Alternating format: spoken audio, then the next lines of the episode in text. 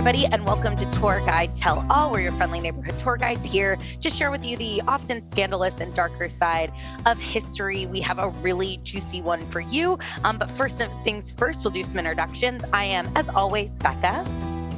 I'm Rebecca. And together we're the, the Rebeccas. Um, it is spring, it is April, it is getting to be um, a wonderful, beautiful time to visit Washington, D.C. If you are coming to visit D.C., be sure to check out our website, dcbyfoot.com. Um, if you like us on the podcast, you'll love us in person. Um, we also have our full tour schedule up and out at this point. So if there's a topic we've talked about, we often cover these on our tours. So check it out online. In fact, today's topic, we definitely touch on in one of our most popular, um, Ooh, yeah. most beloved loved tours. But if you're coming to visit, come see us, uh, check us out uh, in person. We would love that. Um, first, and I guess secondly, after that, that was our first and foremost. Secondly, and also foremost, thank you to our wonderful patrons. Uh, we are so thankful of our patrons who support this podcast. Patrons, you can come take a tour with us. Be sure to check your patron tier. You can get free tickets to join us on tour or gift those to friends who might be traveling to DC. If you're not a patron, this is a great time to join, especially if you're going to be traveling in this summer. Um, our patrons get one special bonus episode every month, a full episode just for them. Uh, this month, something special for our patrons, something pretty interesting. Um, I think a topic that Rebecca is quite passionate about. Yes, we're going to talk about Shakespeare, which is like my finest hour. So we're going to talk about the Folger Shakespeare Library, and uh, you don't want to miss it because it's going to be lit.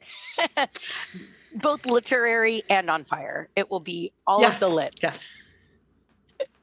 It'll be them all. Um, so today we are going to talk about um, a woman associated with a topic and event that has crossed paths with this podcast many times. Um, this is a person associated with Lincoln's assassination, which we not only do an in-depth walking tour on, but to which we have sort of touched on Lincoln's assassination and the way it's impacted a number of people. We've done episodes on Edwin Stanton. We've done episodes on Robert Todd Lincoln, of course. Um, we've talked about um, some other sort of uh, Lincoln adjacent people, but we've not yet talked about this particular woman. And I'm really excited because it's a sad story, a tragic story. I guess that's a spoiler, but anything associated with Lincoln's assassination is fairly tragic. But it's also, I think, um, as you sort of noted as we were outlining this, one of the most sort of beautiful, poignant examples of like the randomness of history and life and the way that one day can change everything. Yeah. So Clara Harris I've been thinking about doing this for months. By the time you guys listen to this, I will have been thinking about this since like last summer. Like I've been like nine months kind of like wanting to do Clara Harris. And we did this deliberately because Lincoln is assassinated at the beginning of April. So that's why the episode is timed the way it is. April 14th, and 1865, for those of you who have not taken our tour.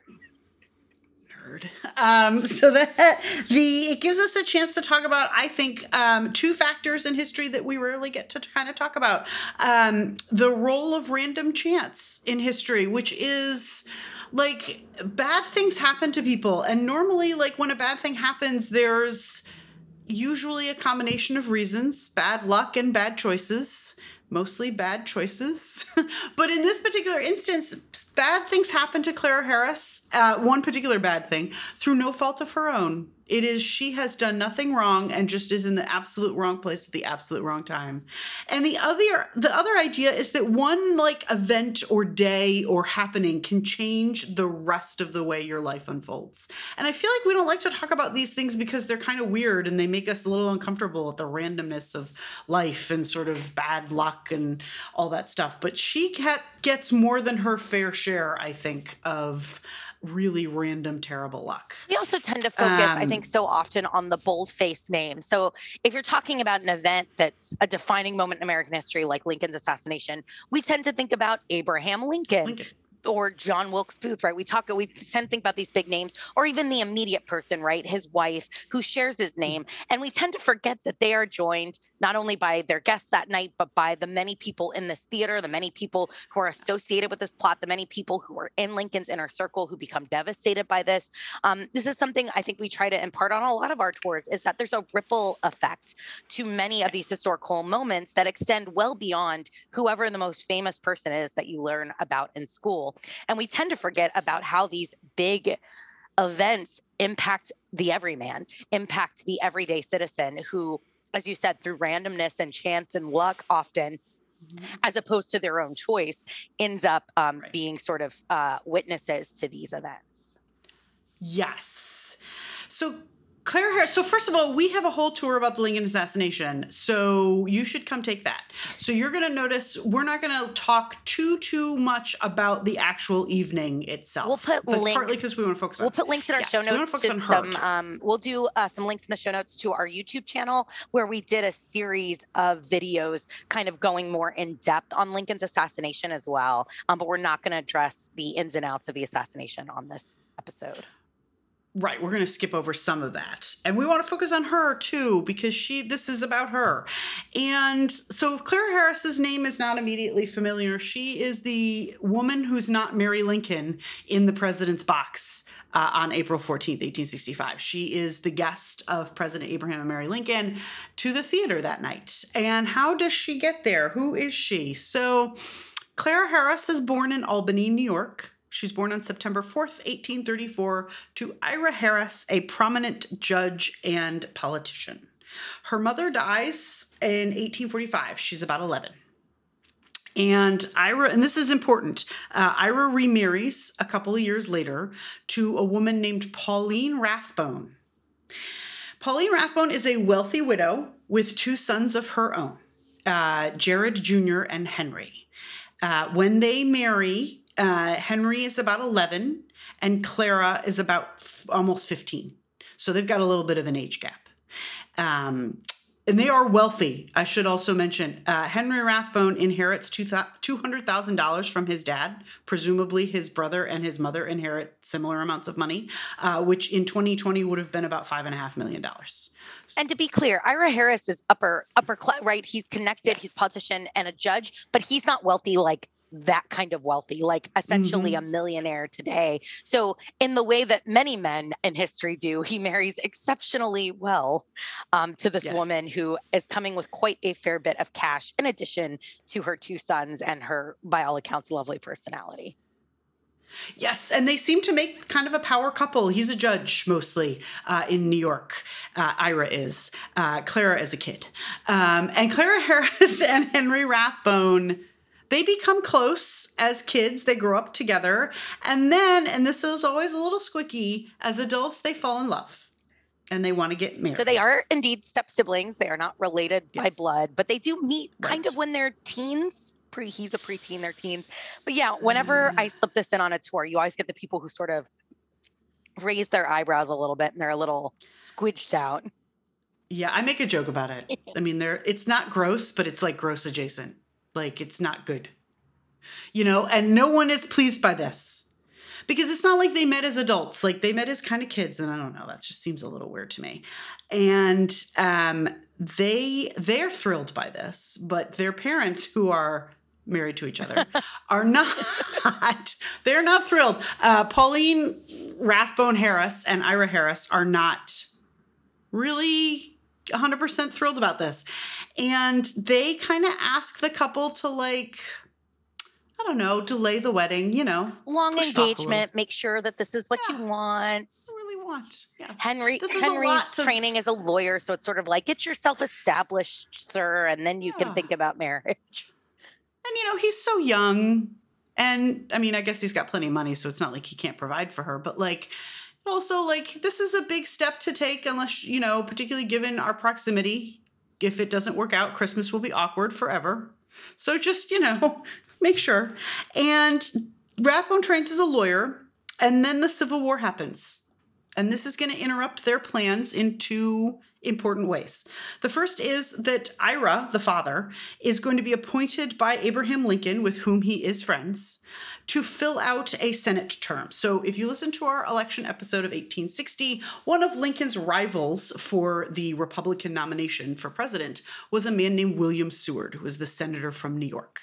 Lincoln gets the nomination, obviously, and becomes president, and recognizing Seward's quality is going to ask him to be Secretary of State, which means that Seward has to resign his Senate position and there needs to be someone to fill it. And because Ira Harris is like a cool dude and he's, you know, man about town in Albany and he's friends with Lincoln. Ira Harris is going to be selected to fill the rest of Seward's term. So suddenly, Clara Harris is the daughter of a senator. Which is a big boost from daughter of prominent judge.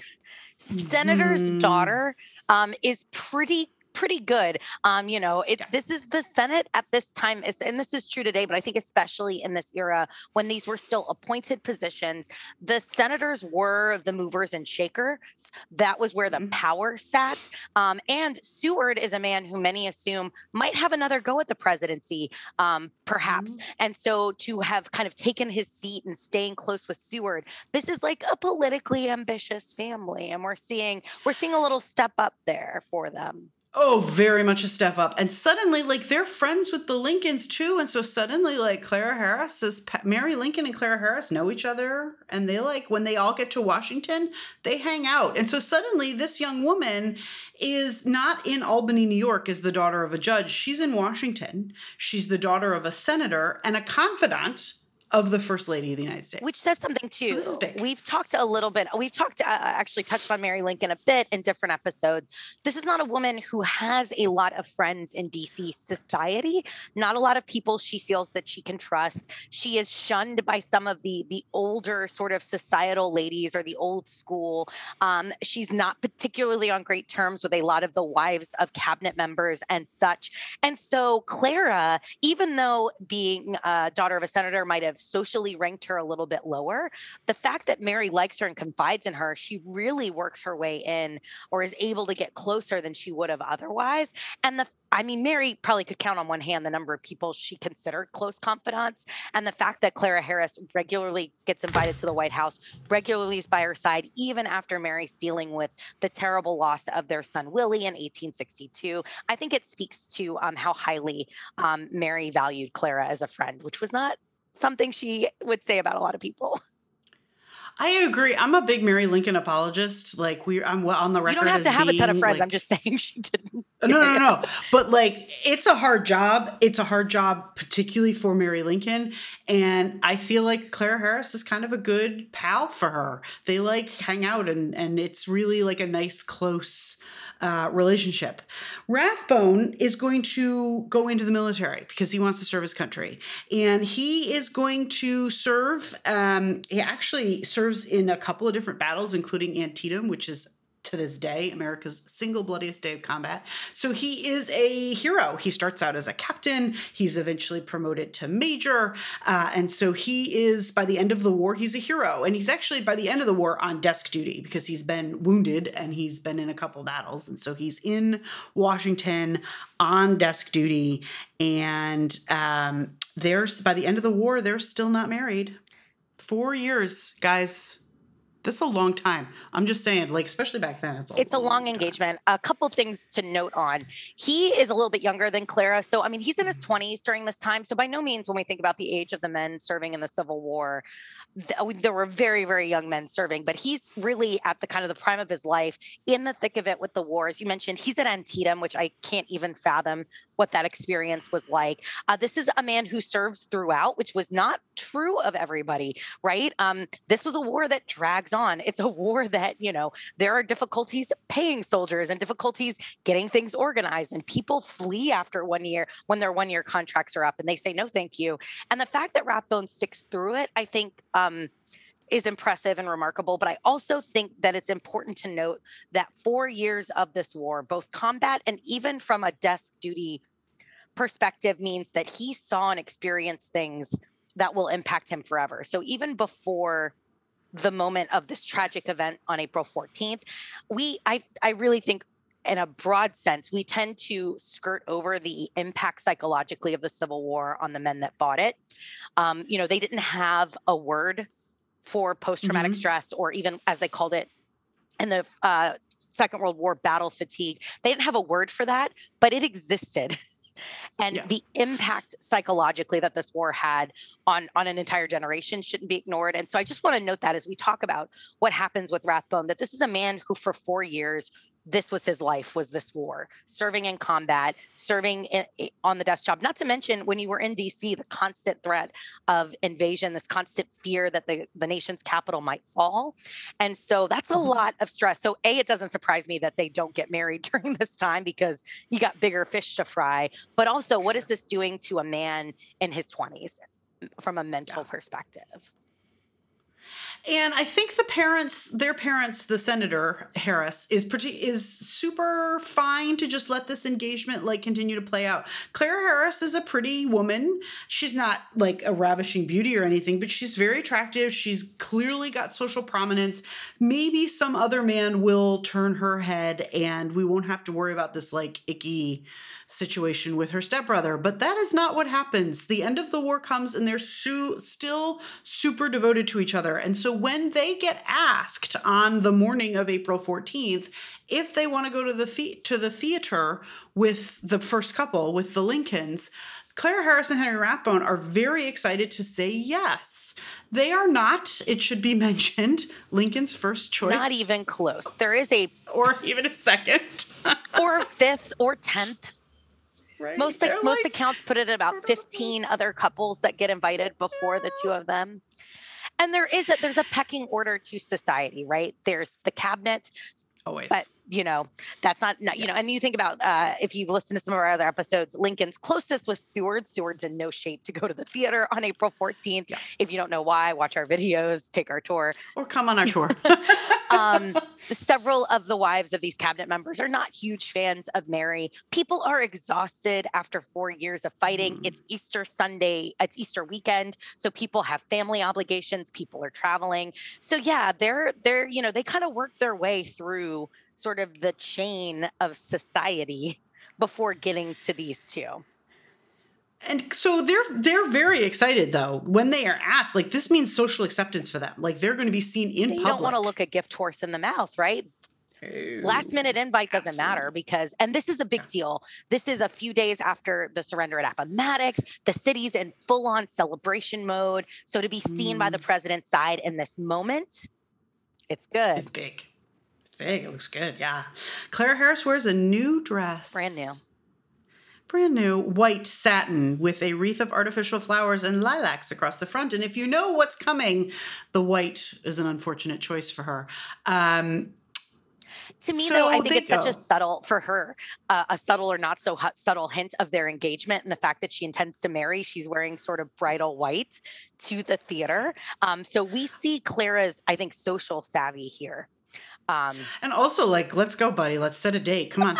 but also to, to indicate to society at large, right? We intend yes. to marry, um, and won't we be lovely? And I do always sort of think of this moment of her picking out what to wear and putting it on. And um, there are not a ton of photographs of Clara Harris, and in fact, uh, uh, for many years, a misattributed photograph of Clara Harris. Um, but she's she's she's pretty, and I imagine this sort of pretty youngish woman. She's not young young anymore um, at this point, but sort of like this is going to be her moment to really step mm-hmm. out and mm-hmm. putting this dress on.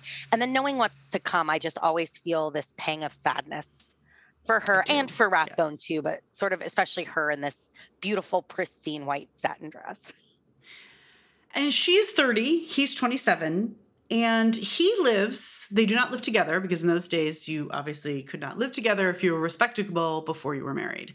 And so he lives around the corner literally in back of the white house or on the north side of the white house to be more precise uh, in a house that still stands actually. She does not live there although that is where she is that night. So she lives with her her father and his mother, um, in a house a few blocks away. And because he's very wealthy, he lives in like the very money address of DC. Like Lafayette Square back then was all houses, was all very wealthy. And so the Lincolns are going to pick them up on their way to the theater. They all arrive together and they all arrive late. And suffice to say, in the in what ensues, uh, obviously, Lincoln gets shot, but Rathbone also gets injured. John Wilkes Booth is going to cut Henry Rathbone. And so Clara Harris gets his blood all over her brand new dress and she will stay with Mary. So Lincoln doesn't die immediately. It takes him a few hours, and she will stay with Mary Lincoln that whole night. And Mary Lincoln keeps looking at her and seeing all this blood and saying, Oh, that's my poor husband's blood. And it actually wasn't. Lincoln's wound didn't bleed that much, it was in the head, and so it's not a big bleeder. But Mary Lincoln's confused. Clara Harris is trying to comfort her. Henry Rathbone has to go to the doctor himself because he's been pretty badly injured. So it's a it is a terrible night for all involved. To touch, I think, on what Clara witnesses, not only right is it the proximity of this assassination of Lincoln, but then Booth, very much with the intention of fighting his way out of the box, is going to cut Rathbone from elbow to shoulder to the bone. He's going to sever an artery. Um, so there is blood everywhere. Um, you know, Rathbone scrappling with Booth. Booth ultimately escapes, but it's sort of Rathbone that's trying to call attention to the box and to this man and to get people to sort of pay attention to what's happening. The remarkable thing for me, and I assume it's pure adrenaline, is Rathbone stays upright for like the next 30 minutes. He manages to somehow help get the doctors into the box. He manages to get Lincoln out, and eventually he gets out into the hall and he passes out because he has lost a copious amount of blood. He gets taken back to his home so the doctors can attend to him. And at some point, Clara does get a notice of, hey, you need to come because he's not looking so good. So she sort of rushes over, sort of make sure that he's okay. Once the doctors assure her that he is going to pull through, she's back sort of mourning Lincoln and, and sort of being there on site, not the least of which is to also give her account to Stanton and others who are collecting mm-hmm. all of this eyewitness testimony. But it is kind of amazing to me because there's a bit of a moment where it's unclear if like Rathbone is okay so not only yeah. does she witness this sort of exceptionally tragic death of of an American president, but there is a moment where she thinks she might lose her fiance slash stepbrother to whom she's exceptionally right. close yeah, it's just so terrible. And I just, I can only imagine how traumatic this must have been. And to give, like, for our non DC residents, in case you're at all curious, Ford's Theater is only about five blocks from the White House. So about five blocks from where Rathbone lives. So we're not talking about huge distances. It's very easy for her to make it there and back um, in the course of an evening. Um, and just to sort of witness all of this. And so Rathbone is going to recover which is good.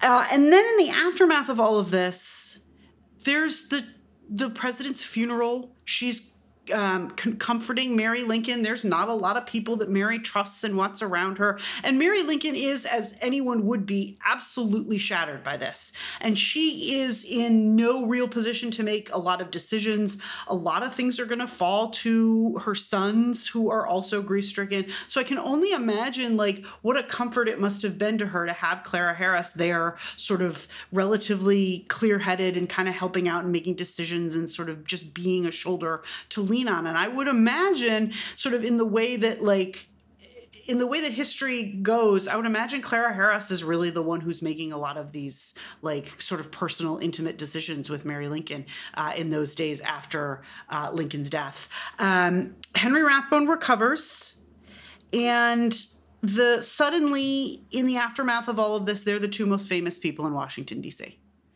but not for like the good reasons.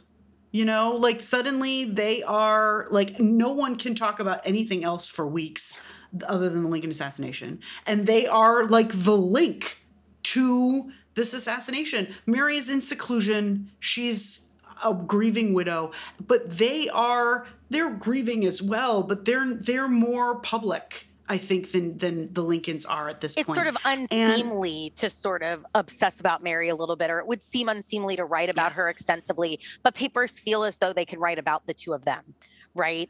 Um, they feel as yes. though these are the people. And uh, for those who who have not taken our tour, aren't as um, aware of this, the investigation launches right away. You have inquiries mm-hmm. and trials happening very quickly. Today, you know, it can be years for a trial to happen after an event of this scale, um, but this is mm-hmm. happening literally in the weeks that follow. They're giving important eyewitness testimony. They're forced to sort of tell their version of these events over and over and over. Um, and this is all the newspapers are covering. This is all anyone's talking about. And so they really get thrust under a microscope very quickly.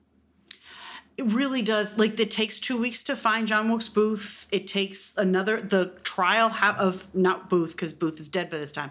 But it take the trial of the conspirators happens almost immediately. They're executed in July. So this is all happening. It's in the front pages. It is on everybody's tongue, and they just kind of have to get through this, testify at the the trials, and sort of move through it. And they feel like, and I would imagine they felt like, okay, we just got to get through this initial bit and then it will be okay. Things will calm down and we can like resume normal life.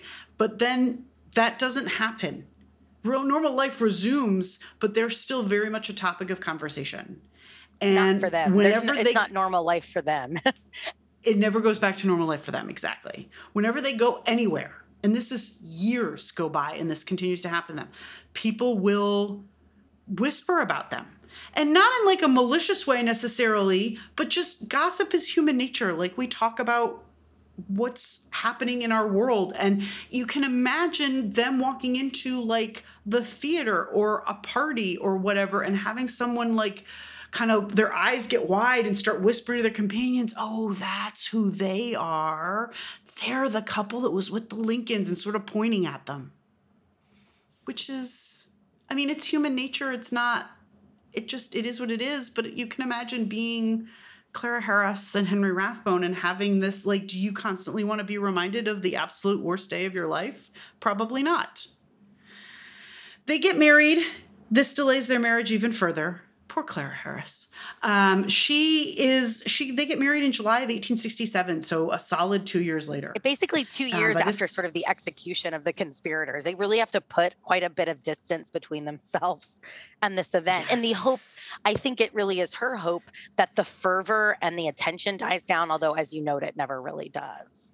It never really does. They have three children: Henry, Gerald, and Clara, and they stay in Washington. Henry's a lawyer. He's there's some he does some diplomatic things. He is going to this affects both of them, but seems to affect Henry more. And he like Becca already alluded to, he seems to have already had some mental health issues before Lincoln's assassination. This does not help though. The, his association with Lincoln, being in the spotlight, the guilt and shame that he feels about being unable to stop John Wilkes Booth, all of that sort of eats at him for years.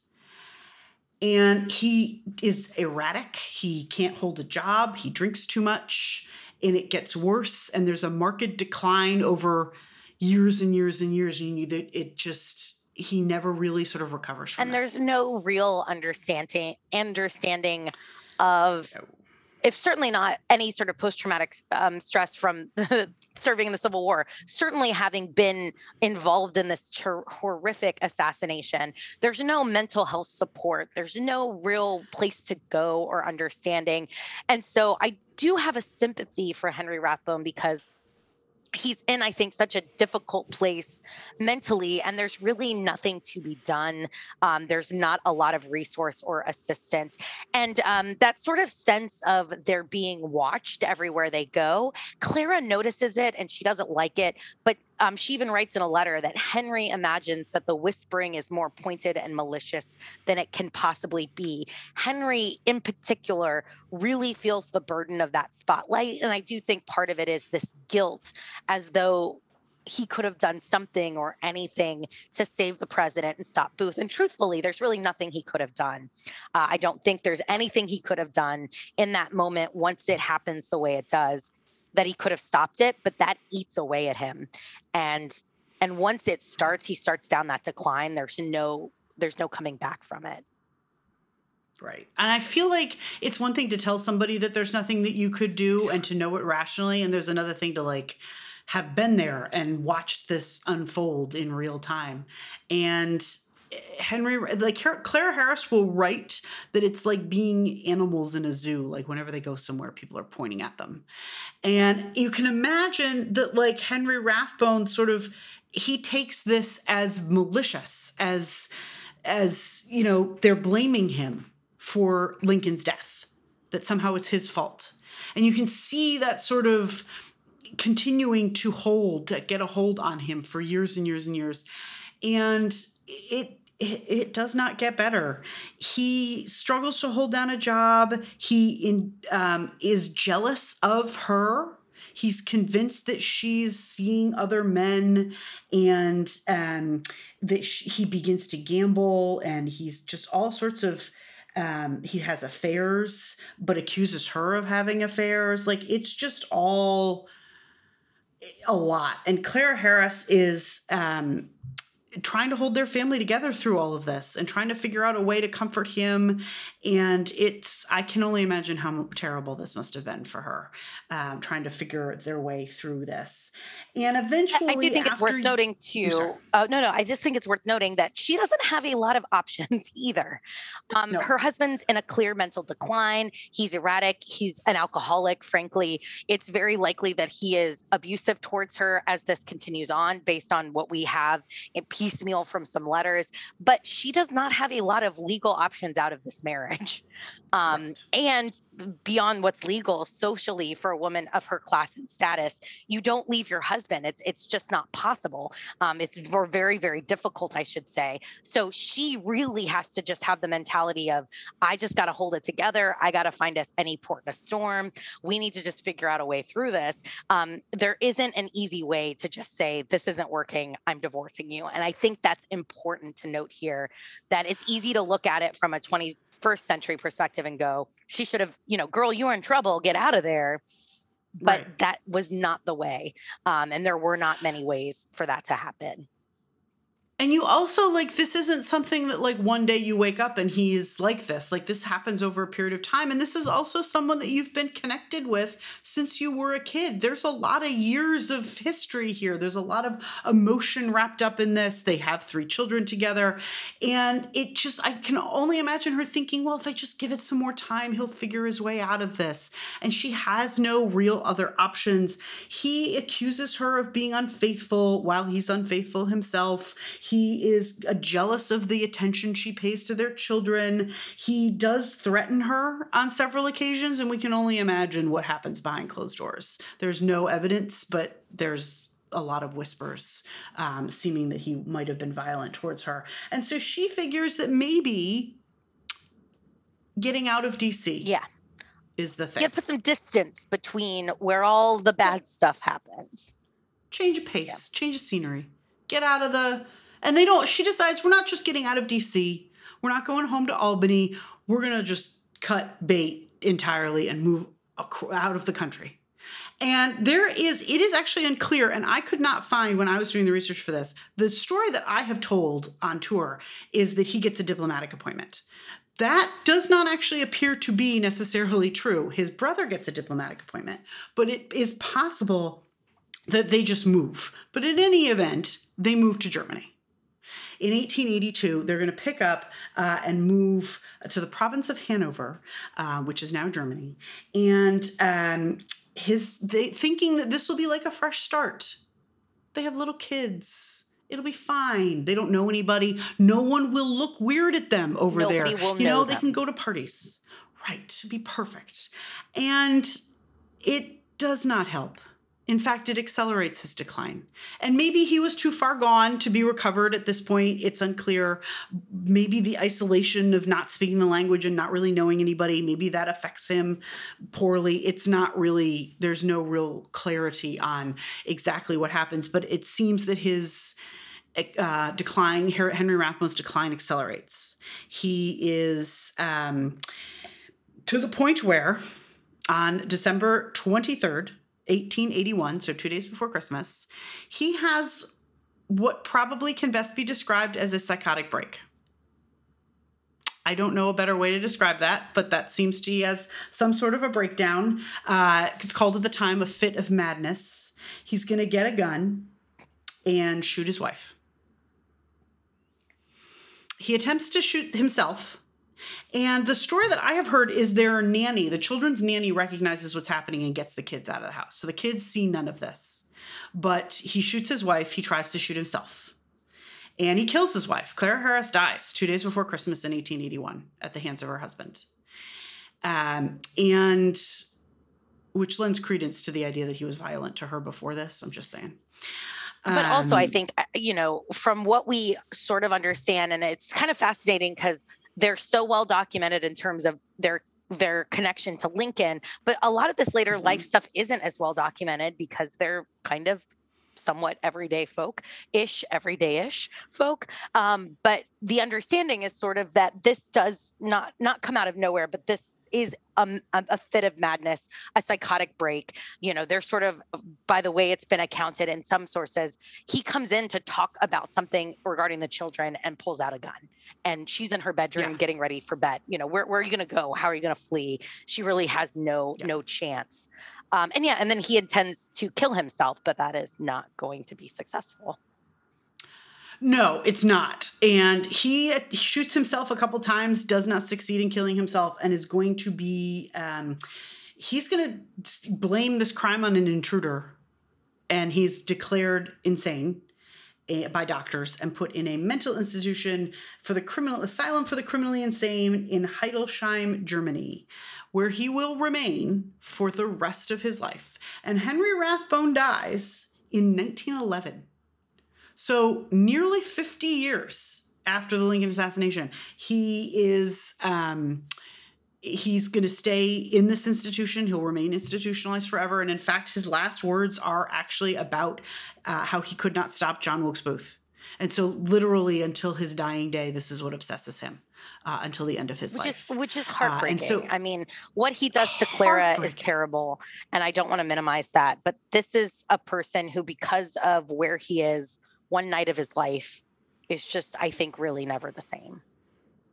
Never the same. And I oh, I say this on tour, and I believe that this is true. Lincoln is John Wilkes Booth's victim, yes, but I also think that Clara Harris and Henry Rathbone are also John Wilkes Booth's victim. Also, probably Mary Lincoln too, honestly. Absolutely. But like there's the fallout from this continues for 50 years. Like this is such a this traumatizes both of them but particularly henry rathbone to the point where he's institutionalized. This is literally the last thing that goes through his head before he dies uh, nearly 50 years after the event. And it just is such a sad and tragic way to um, have this all play out. And Clara, after spending um, sort of six years of trying to get married to this man, um, several sort of, you know, almost 15 years of trying to kind of make their marriage work, finds herself killed by her beloved husband when she's 49 years old. Yes. It's absolutely uh, just a tragedy, a true tragedy.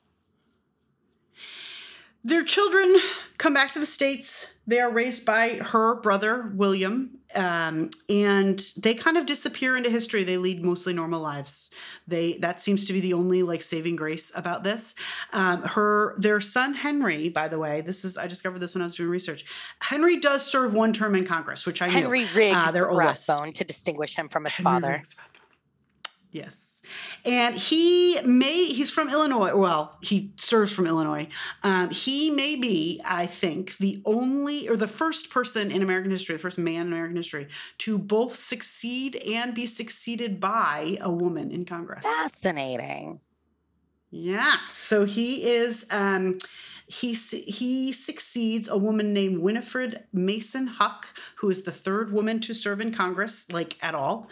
And when he only serves one term, and when he goes back to Illinois, his successor is Ruth Hanna McCormick, who is the daughter of Mark Hanna huh. of Teddy Roosevelt yeah. fame. So uh, it's kind of an interesting little footnote there uh, for their son. But otherwise, they lead the three children like lead kind of undistinguished, normal everyday lives. And i mean that in the very best sense of the word. They don't they don't seem to have adversely suffered for what their parents did. They sort of disappear into history which is kind of nice and i do think one saving grace for them is that this horrible crime that their father commits this murder uh, attempted murder suicide sort of failed on the suicide point but that that happens so far away from washington d.c if it had happened in the city i fear that cycle would have continued because yes. it would have garnered much more more press attention as it is, frankly, even when this happens in 1881, there are some newspaper accounts, there's some talk, but it happens so far away that there isn't nearly as much press scrutiny as I think there would have been if it had happened in DC. Certainly, you know, if they had still been very connected to DC society. I so agree. I think the fact that cycle. she moves them to it does. It bringing them to germany actually i think helps the children recover. Clara harris and henry rathbone are buried in germany so they're buried in hildesheim or they were. Their graves have apparently been dropped to make room for other graves. Um, but uh, i think that that is very true. I think that they are spared a lot of this by the fact that this happened so far away and their parents are not particularly famous. I mean, they are, but they're only famous for one thing. And when they leave, that sort of, I feel like, breaks the circuit there for them. Um, and it just is such a tragic end to uh, this story. And I, oh, this is one of the reasons I want to talk about Clara Harris because she just, she doesn't do anything wrong here and the going to the theater with the Lincolns was supposed to be this really big deal for her in a good way and it becomes this really big deal for her in a really terrible and tragic way and it, it, it she never recovers from it. Uh, they keep the dress the the the blood soaked dress that she's in. She's going to keep that in a back closet in her home for decades. She can't get rid of it, but she doesn't want to look at it for obvious reasons. Uh, and so she basically puts it in an unused closet. And the story goes, if you believe in this sort of thing, that people wake up in the middle of the night whenever they sleep in that room and hear voices, uh, possibly Lincoln laughing. It's not clear. But she, and she um, claims, at is, least in one letter, to have been visited by Lincoln's ghost, which is sort of um, what she feel. One of the reasons she feels as though she cannot part with this dress, and it's in a closet. And I should mention, by all accounts, it's it's bricked up inside the closet. So it's there, but you can't like open the door and look at it. so it's like it's yeah, there. Yeah, yeah, Eventually, there, but like we're not looking at it, which makes it kind of creepier. Like eventually, like Edgar Allan Poe, like they brick up the closet, like very like she can't look at it, but she can't throw it out. And I believe their son burns Henry Rich Rathbone he... would, would at least, by his own account, um, go to that summer home when they get back from Germany um, and basically, you know, tear out the brick, knock down the wall, and destroy the dress. So we have no documentation of it other than her description of it. So there was never a photograph or a preservation of it. The way we we've had some of the other dresses associated with that night, uh, Laura Keene, the actresses, being kind of I think the most famous of those. Um, and yeah, according to um, a congressman from Massachusetts who once stayed there. He said he had dreams about Lincoln and found out later that it was the room that had the dress. You know, these are the sorts of things that's hard to substantiate. Um, but people certainly at least felt that if you were in the proximity of the dress, you would be visited by Lincoln. Um, but I think it speaks to sort of her connection to that night. She doesn't want to dwell on it. She doesn't want to look at it. She certainly doesn't want to travel around and dis- display it the way Miss Laura Keene does with her own bloody dress um, mm-hmm. that she gets from sort sort of cradling Lincoln's head in her lap, but she she can't get rid of it either. And I think that really is a good sort of metaphor for Clara when it comes to Lincoln's assassination. She wants to move forward. She wants to mm-hmm. have her family and put some distance in and and move forward, but but she can't because for her mm-hmm. husband he he just cannot. And so i think in many ways it's sort of the same situation from her. She doesn't want to dwell on it. She doesn't want to look at it but she's tethered to it forever. Right. She wants to move on. And i just i feel like she she works so hard and waits so long to have this happy marriage and then spends the most of the marriage trying to help her husband and figure out why he's the way that he is and figure like help him through this like darkness that he can't seem to get out of. And it just is so sad and tragic for me. And that's why I wanted to talk about Clara Harris cuz she's really like she's the one that never no one ever talks about. Like even on the tours, we talk about Lincoln, we talk about Mary Lincoln, talk about Henry Rathbone, but we don't talk that much about Clara Harris. And so I feel like she is the, you know, she sort of bears the brunt of a lot of this and is the, you know, um, in many ways, really just such a tragic figure. Absolutely. Um, this is a topic I obviously love to to talk about. I I I think that the Lincoln assassination is one of the most interesting moments in American history. And I tend to, especially as I get older and I, I do this job more and more, tend to be interested in the the non-boldface names who are there, the people that are more tertiary to it, because um, it has just as big an impact, in fact, an even bigger impact in many ways than it does on Abraham Lincoln. And so I think it's important right. to give Clara sort of her time and, and, and our attention. And also, you'd expect it to, like, obviously, it would have a big Lincoln uh, uh, impact on Mary Lincoln. Like, she's his widow. That goes without saying almost. And of course, she never recovers from this. But the idea that, like, the two people in the booth with them never recover from this, and how many people were there in the audience? And it was a packed house that never recover from this. There is a photograph, believe it or not, of the last surviving person who was in Ford's Theater. He was like 105. He died in like 1950. He went on TV. He went on like, one of those What's My Line TV shows and that was yeah. like the thing. It's like, what's my line? I was there when Lincoln was assassinated. you imagine yeah, that? It's like we have him on TV. On television. And it's on YouTube now. You guys can look it up. It is my dream on this podcast to really touch on just about every person of note in Lincoln Circle and how they're impacted by this. Um, you know, we have so many interesting people I want to talk about. We've never done an in-depth episode on Seward. I'd like to talk about yes. more of Lincoln's cabinet. Um, he has two uh, men working as secretaries for him that are both deeply impacted by this because they think of Lincoln mm-hmm. like a mm-hmm. father. So trust me, listeners, this will come up again but I really am glad that sure. we took time to give Clara a full a full episode and a full look. Yes, me too, very much. Um, and so that's Clara Harris. And thank you guys for coming along. The anniversary is April 14th. Uh, for the Lincoln assassination. And when you come to DC, definitely te- take our tour to get the. There's a lot of stuff that we did not even touch on uh, in this. Uh, so the Lincoln assassination is endlessly fascinating.